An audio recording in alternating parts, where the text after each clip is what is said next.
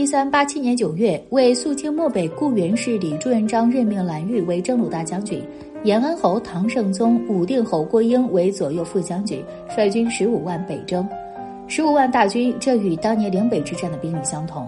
但不一样的是，明军这次的进军路线只有一条，指挥官也只有一个，就是蓝玉。九月三十日，大军出征之前，朱元璋亲自为蓝玉送行，并告诉他：背道前进，直抵鲁庭，肃清沙漠，在此一举。意思就是说，隐忍十余年，如今时机已到，我也不跟你做过多交代，直接杀过去，能不能荡平北原，就看你的了，蓝玉。十一月十八日，带着朱元璋的期望，蓝玉率大军由大宁出塞，向着三千里外的北原汉庭攻击前进。一三八八年三月，明军抵达庆州，这时有探子回报，说在捕鱼洱海发现了原主托古斯帖木儿的踪影。捕鱼洱海即是今天贝尔湖的古名，注意是贝尔湖，不是贝加尔湖。机不可失，蓝玉立即下令所有将士人不卸甲，马不离鞍，兼程而进，目标捕鱼洱海。四月十一日，明军克服重重障碍，进至距离捕鱼洱海以南四十里处。但在这个时候，问题却出现了：蓝玉派出去的多路探子均未能找到援军的蛛丝马迹，找不到敌人，这可如何是好？此时的明军已经走了两千多里，一路上穿越了多个荒芜沙漠，后勤压力极大。到底是继续向北，还是就此打道回府？如果继续向北，粮食和水都不够，大军存在饿肚子的风险；如果就此撤退，又会辜负皇帝的期望。面对这种两难的抉择，蓝玉压力山大。他很明白，这次战争的关键不是排兵布阵，而是找到敌人。但是现在找不到敌人，别说援军的主力了，就连援军的散兵游勇都看不到一个。无奈之下，蓝玉只好召集部下开会，听取他们的意见。不出所料，将领们有的说撤退，有的说前进，其中建议撤退的占多数。见众人主张撤退，蓝玉的心里开始打起了退堂鼓。关键时刻，定远侯王弼站了出来，他对蓝玉说。深入漠北无所得，拒班师何以复命？你现在若是班师回去，如何面对皇帝？我们来都来了，不如再坚持几天。王弼的建议其实就是赌博，运气好找到援军，大家一起名留青史；运气不好找不到援军，大家一起饿死，渴死在塞外。这时候大家都不说话了，等着蓝玉下决定。蓝玉面对众人思考再三，终于下定决心，咬咬牙再坚持几天，看看有什么新发现。为了不打草惊蛇，蓝玉下令全军在地上挖洞煮饭，以免大量浓烟直上云霄而被援军望见。四月十二日黎明，明军向北搜索到了捕鱼儿海的南岸，此地依旧空无一人。面对空空如也的大草原，大家心情又跌到谷底。难不成敌人听到什么风声，已经提前逃跑？如果真是如此，大家也只能接受马革裹尸还的命运了。但就在此时，好消息突然来临，一队巡逻骑兵回来禀报，发现了援军大营。就在捕鱼儿海东北方向八十余里之外，走了三千里，终于找到敌人了。随即，蓝玉任命王弼为先锋，衔枚卷甲直扑援军驻地。就在明军吃糠咽菜、苦苦搜索援军踪迹时，原主托古斯帖木儿正在自己的大帐内夜夜笙歌。托古斯帖木儿自以为是的认为明军不熟悉地形，难以找到水源，绝不会这么快杀到。就算明军来了，人困马乏，也没什么战斗力，自己可以以逸待劳。然而，托古斯帖木儿却忽略一件事：明军一路上吃不好、喝不好，历经磨难，都是一肚子气。当这么一群饿得两眼发绿的糙汉子见到援军大营的牛马羊驼时，会是一种什么心情？很显然，自然是狼入羊群的兴奋感。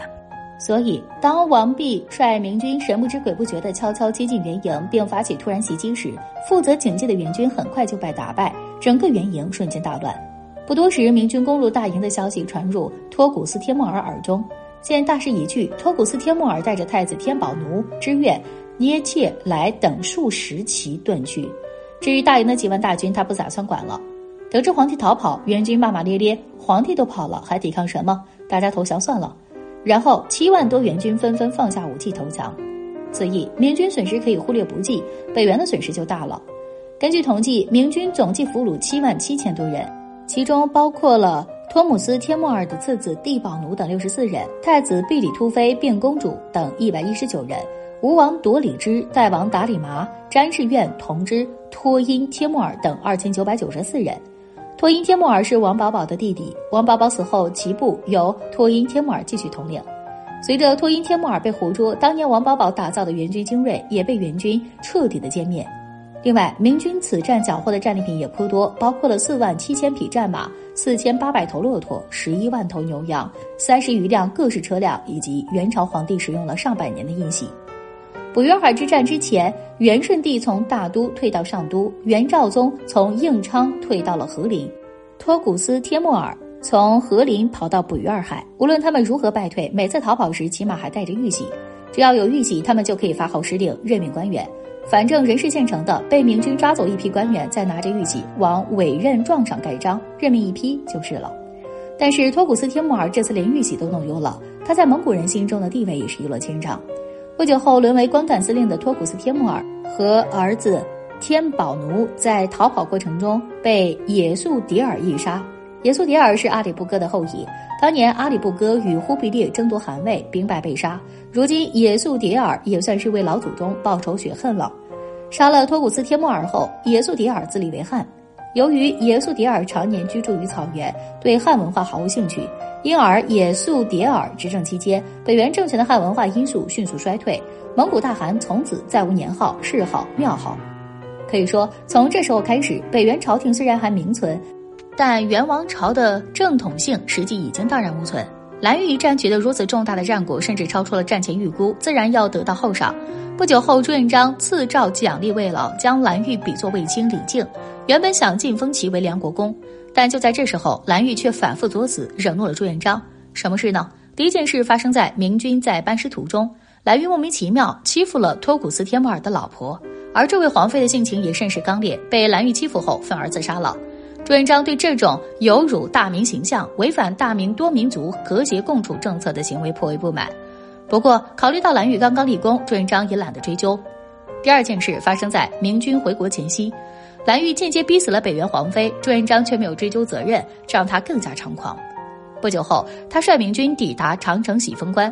当时由于已经是晚上了，守关的官员都休息了，便没有第一时间打开大门迎接。这种事情其实很正常，明朝军队有规定，夜晚不许打开城门，以免被敌人偷袭。蓝玉作为高级将领，理应以身作则。但是蓝玉此时却像个神经病似的，见守门官员不开门，竟命令士兵攻击关卡，打破城墙，强行闯入。事后朱元璋闻之勃然大怒，半夜闯关这是要干什么？难道要造反吗？一怒之下，朱元璋将蓝玉的爵位由梁国公改为梁国公，并命人将蓝玉的过失刻在世袭的金属铁券上，以此警告蓝玉。事情发展到这里，朱元璋态度已经很明显了：蓝玉，你的行为让我很心凉。此时，蓝玉要是有自知之明，他就应该夹着尾巴做人。但是，蓝玉就是一个闲不住的人，没事他就要惹点事儿出来。然后他就惹出了第三件事儿。蓝玉回朝后，朱元璋举行庆功宴，封冯胜、傅有德为太子太师，蓝玉为太子太傅。明朝的三师、三姑和东宫三师属于无实权的荣誉职务。皇帝在授予大臣这类虚衔时，往往要做通盘考虑，既要考虑到贡献，还要考虑资历。以功劳而论，蓝玉不亚于冯胜和傅有德；但以资历而论，蓝玉是晚辈，实际应该低冯胜和傅有德一级，授予太子太师或太子太傅更合适。也就是说，朱元璋封蓝玉为太子太傅已经是破例封赏。但蓝玉在庆功宴上估计是喝酒喝懵了的缘故，他竟然大声喊道：“我难道不能做太师吗？”明目张胆的质疑朱元璋的封赏。见蓝玉如此不知好歹，朱元璋再也不能忍了。如果他还能忍，他就不是朱元璋了。当然，考虑到开国武将病死的病死，退休退休，自己总得给太子朱标留点人才。朱元璋此时还没有清洗蓝玉的念头，他对蓝玉不知死活的回应是不采纳其提出的任何建议，过于打压。至于军事方面，朱元璋则渐渐开始重用晋王朱刚和燕王朱棣。此时的朱元璋想法很简单，让蓝玉靠边站，军队交给自己的儿子。等到朱标即位后，再重新启用蓝玉，到时候蓝玉感恩戴德，被朱标拿捏的死死的。然而历史就喜欢开玩笑，正当朱元璋还在操盘时，朱标却病死了。一三九二年四月丙子日，当了二十五年太子的朱标病逝，看着自己精心培养的继承人就这么没了。此时已经六十五岁的朱元璋陷入了沉思之中，自己时日无多，必须要尽早选定继承人。可是到底是谁呢？选儿子还是选孙子？如果选儿子，秦王朱赏、晋王朱刚。燕王朱棣都是比较合适的继承人，这些儿子年长，足以震慑大臣。正所谓国有长君是社稷之福，但是册立儿子有很大问题。立了秦王朱赏，万一晋王朱刚、燕王朱棣不服怎么办？立了燕王朱棣，老二老三不服怎么办？类似的案例历史上比比皆是。嫡长子去世，皇帝其余的儿子都认为自己有继承权，大家打来打去，内斗不止，王朝也因此衰落。为了避免这种情况发生，朱元璋建立明朝之后颁布了《皇明祖训》，曾专门规定，只有皇帝没儿子的情况下才能兄终弟及，而且候选人还必须是嫡出才有继承权，庶出即便是庶长子也没有继承权。凡朝廷无皇子，必兄终弟及，须弟嫡母所生者，庶母所生，虽长不得立。若奸臣弃嫡立庶，庶者勿当守分勿动；疑信报嫡之当立者，勿以嫡临君位。朝廷即斩奸臣。朱元璋老早就表明了立储态度，此时再修改，岂不是打自己脸？既然立儿子不合适，那就只能按照宗法制传给继承顺位排名第三的嫡孙了。可是册立孙子的问题很多。第一，朱标三十八岁病逝，妻子年幼，到时候新君登基，大臣们倚老卖老，欺负小皇帝怎么办？第二，朱标有五个儿子，除去早年夭折的朱雄英，以及此时年幼的朱允坚和朱允熙，还有次子朱允文和三子朱允腾可选。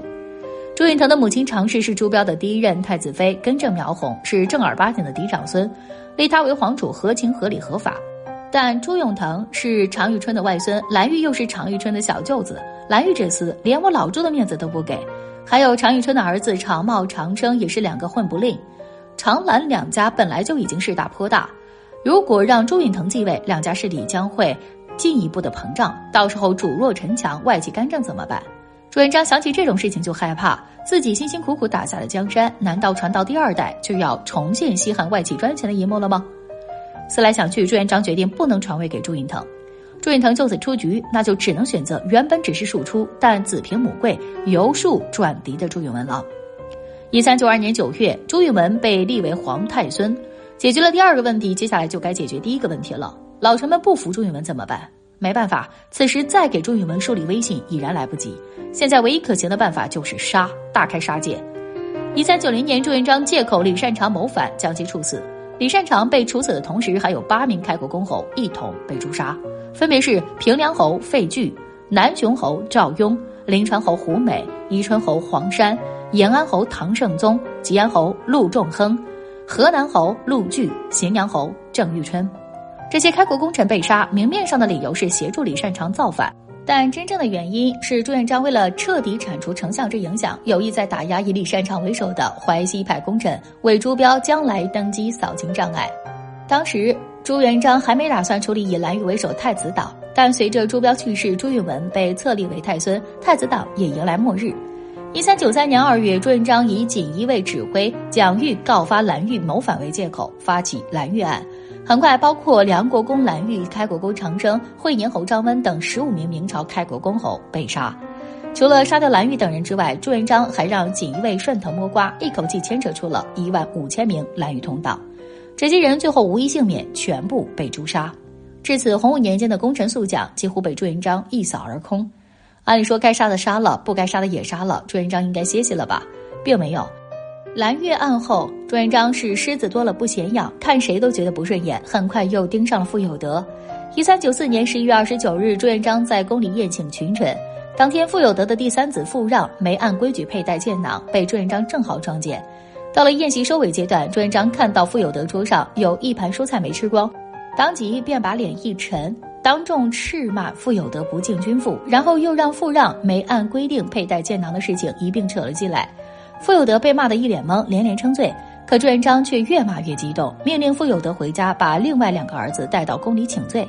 面对朱元璋的无端找茬，傅有德忍无可忍：“老子一生为大明出生入死，立下战功赫赫，结果晚年却被当众羞辱。”气愤之下，傅有德回家，果断杀死儿子，并回到皇宫，当着朱元璋面前自杀了。其实朱元璋并非是无端找茬。傅有德的女儿是晋王朱刚的儿媳，傅氏和晋王系是连襟关系，对朱允文有一定威胁。这也正是朱元璋容不下傅有德的原因。事后，朱元璋以傅有德对君父不敬，而且又畏罪自刎，该罪加一等为由，下令将傅有德全家发配到辽东和云南，傅家自此家破人亡。傅有德被清洗后，王弼和冯胜又成了朱元璋的打击对象。蓝玉案后，王弼曾拜访傅有德说。皇上如今年事已高，又严于诛杀，我们这辈人所剩无几，应当联合起来寻找出路。这件事后来被锦衣卫所知，告发了朱元璋。朱元璋旋即下旨将王弼处死。王弼死后，冯胜也被朱元璋无罪赐死。冯胜的女儿是周王朱肃的王妃，她在朱元璋眼里也是不能留的。这里不妨猜测，如果徐达此时还活着，估计他也要被赐死，因为徐达是朱棣的老丈人。冯胜死后不久，汤和病重，已无法下床。朱元璋亲自慰问，与其叙旧。汤和不能对答，便只好不停叩首，就仿佛一头老牛祈求主人不要杀自己似的。朱元璋见此情形，也是泪流不已，故而打消了杀汤和的想法。汤和也因此善终。到了一三九八年，经过多轮清洗，明朝开国功臣仅剩三人：武定侯郭英、长兴侯耿炳文、越剧侯于通渊。郭英是郭宁飞的哥哥，十八岁时就跟随朱元璋南征北战。之前的鄱阳湖大战，明军南征云南，北讨王保保，郭英均有参与，且功劳不小。按道理，郭英这样的悍将，朱元璋是不会留的。但不知为何，洪武朝的四大案，郭英全部躲过。于通渊是明朝开国名将于廷玉的儿子。朱元璋早年攻略江南时，由于缺乏战船，无法扩展疆域，对此很是苦恼。正在此时，于廷玉带来水军和战船，解决了朱元璋的燃眉之急。于廷玉死后，朱元璋念其功劳，封其子于渊为越剧侯。洪武朝四大案，于同渊受胡惟庸案的牵连，原本应该被清洗，但朱元璋念在于廷玉的功劳，没杀他。后来兰苑爆发，朱元璋念及旧情，也没杀于通渊，只是剥夺了他的爵位。耿炳文不用过多介绍，早年镇守长兴，耿炳文以寡敌众，与张士诚历经大小几十次战争，战无不胜，可以说他是朱元璋特意留给朱允文的定海神针。有可能郭英和于同渊也是朱元璋有意留给朱允文的开国老将。或许在朱元璋看来，能打的、资历深的文臣武将都被清洗了，给大孙子留下三员老将，足以应付臣子叛乱。但很可惜，朱元璋千算万算，却没有算到后来起兵造反的人竟然是自己的儿子，更没有算到自己留下的老将在自己儿子面前竟然不堪一击。